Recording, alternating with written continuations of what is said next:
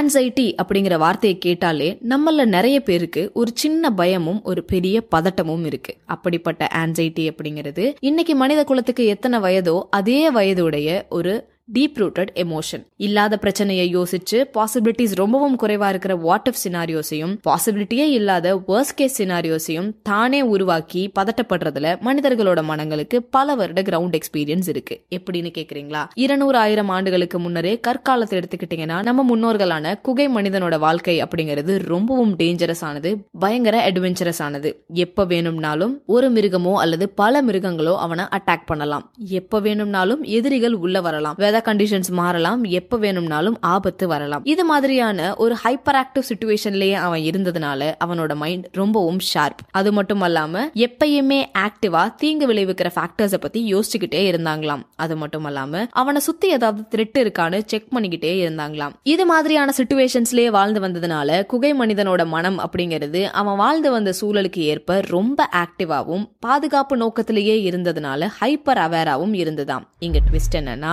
அன்னைக்கு தேவைக்கு அது கரெக்டா இருந்தது. ஆனா இன்னைக்கு நவீன உலகுல மனிதர்களோட எல்லோருக்குமே ஆதி காலத்துல வாழ்ந்த குகை மனிதனோட உளவியல் சார்ந்த மனம் தான் இன்னைக்கும் இருக்கு அப்படிங்கறத சயின்டிபிகலி ப்ரூவ் பண்ணிருக்காங்க ஃபார் எக்ஸாம்பிள் நீங்க ரோட்ல நடந்து போயிட்டு இருக்கும்போது ஒரு சின்ன பள்ளத்தை பாத்தீங்கன்னா உங்க பிரெயின் உடனடியா அந்த பள்ளத்துல நீ விழுந்துட்டா என்ன பண்றது? உனக்கு அடிபட்டுட்டா என்ன பண்றது? உன் ட்ரெஸ் எல்லாம் அழுக்காயிட்டா என்ன பண்றது? இன்னைக்கு நீ ஆபீஸ் போக கண்டிப்பா முடியாது. அடுக்கடுக்கா வேர்ஸ் கேஸ் சினாரியோஸ உங்களுக்கு கொடுத்துக்கிட்டே இருக்கும். இது இன்னைக்கு என்னவோ ஓவர் திங்கிங் மாதிரி பட்டாலும் இதே எக்ஸாம்பிள வேற மாதிரி யோசிச்சு பாருங்க. ஒரு குகை மனிதன் ஒருத்தன் காட்டுக்குள்ள நடந்து போயிட்டு இருக்கும்போது சின்னதா ஒரு சத்தம் கேக்குது.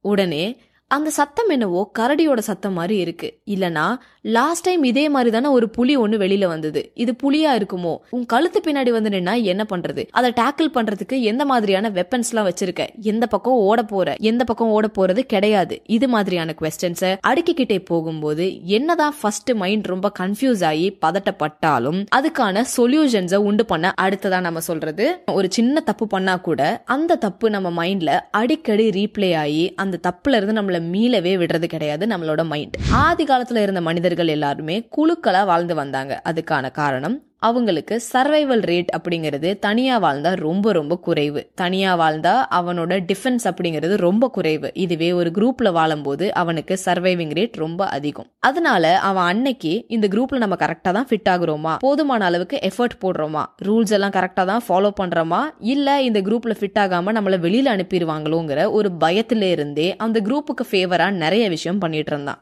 ஆனா அந்த ஹேபிட் இன்னைக்கும் நம்ம கிட்ட இன்விசிபிளாவே இருக்கு. ஒரு குரூப்போட கண்டிப்பா ஃபிட் ஆகணுங்கிற ஒரு சொசைட்டல் ஸ்டாண்டர்டை நம்ம செட் பண்ணி வச்சிருக்கோம். மத்தபடி எல்லார் கூடயும் பேசி பழகி ஃப்ரெண்ட் ஆகிறதுங்கிறது ஒரு சோஷியல் எபிலிட்டி மட்டும்தான். அதை தாண்டி ஆதிகால மனிதனுக்கு உயிர் சார்ந்த சர்வைவல் சார்ந்த ஃபேக்டர்ஸ் எல்லாம் அதுல இன்வால்வ் ஆயிருந்தது. ஆனா இன்னைக்கு நீங்க குரூப்ல இருக்கணும் அப்படிங்கிறது ஒரு எக்ஸ்ட்ரா பாயிண்ட் மட்டுமே. இன்னும் சொல்ல போனா போதுங்கிற வார்த்தையை விட வேணுங்கிற லைஃப் ஸ்டைல பத்தின ஆசை நமக்கு நிறையவே வந்துருச்சு. மல்டி டாஸ்கிங்ல பெருசா அடி வாங்குறது ரெஸ்ட் தான். பீப்புள் கூட பழகிறதும் ரெஸ்ட் எடுக்கிறதும் ரொம்ப ரொம்ப குறைஞ்சு பணத்தை நோக்கி ஓடும்போது தான் பயம் டவுட்ஃபுல்னஸ் பதட்டம் மாதிரியான ஓவர்வெல்மிங் எமோஷன்ஸ் நிறைய வரும். அதை எக்ஸ்பீரியன்ஸ் பண்ண ஆரம்பிக்கும் போது தான் நம்ம பிரெயின் ஆன்சைட்டியை முன்ன இருக்கிற விட இன்னுமே அதிகமாக கொடுக்கும். ஏன்னா ஒரு விஷயத்த பண்ணும்போது ப்ராப்பரா யோசிக்கிற பிரெயின் இப்போ நிறைய விஷயங்களை யோசிக்கிறனால எல்லாத்தையுமே த்ரெட்டுன்னு ஐடென்டிஃபை பண்ணி நம்மளை பயமுறுத்தும். இதனால தான் முன்ன இருந்ததுக்கும் இப்ப இருந்ததுக்கும் ஆன்சைட்டிக்கு ஒரு பயங்கரமான டிராஸ்டிக் சேஞ்ச் இருக்கு. ஸோ ஆன்சைட்டியை பார்த்து பயப்படாதீங்க. மாறா உங்க லைஃப் ஸ்டைல உங்களுக்கு ஏத்த மாதிரி அமைச்சுக்கோங்க. உங்க மைண்டும் அதுக்கு கண்டிப்பா ஹெல்ப் பண்ணும்.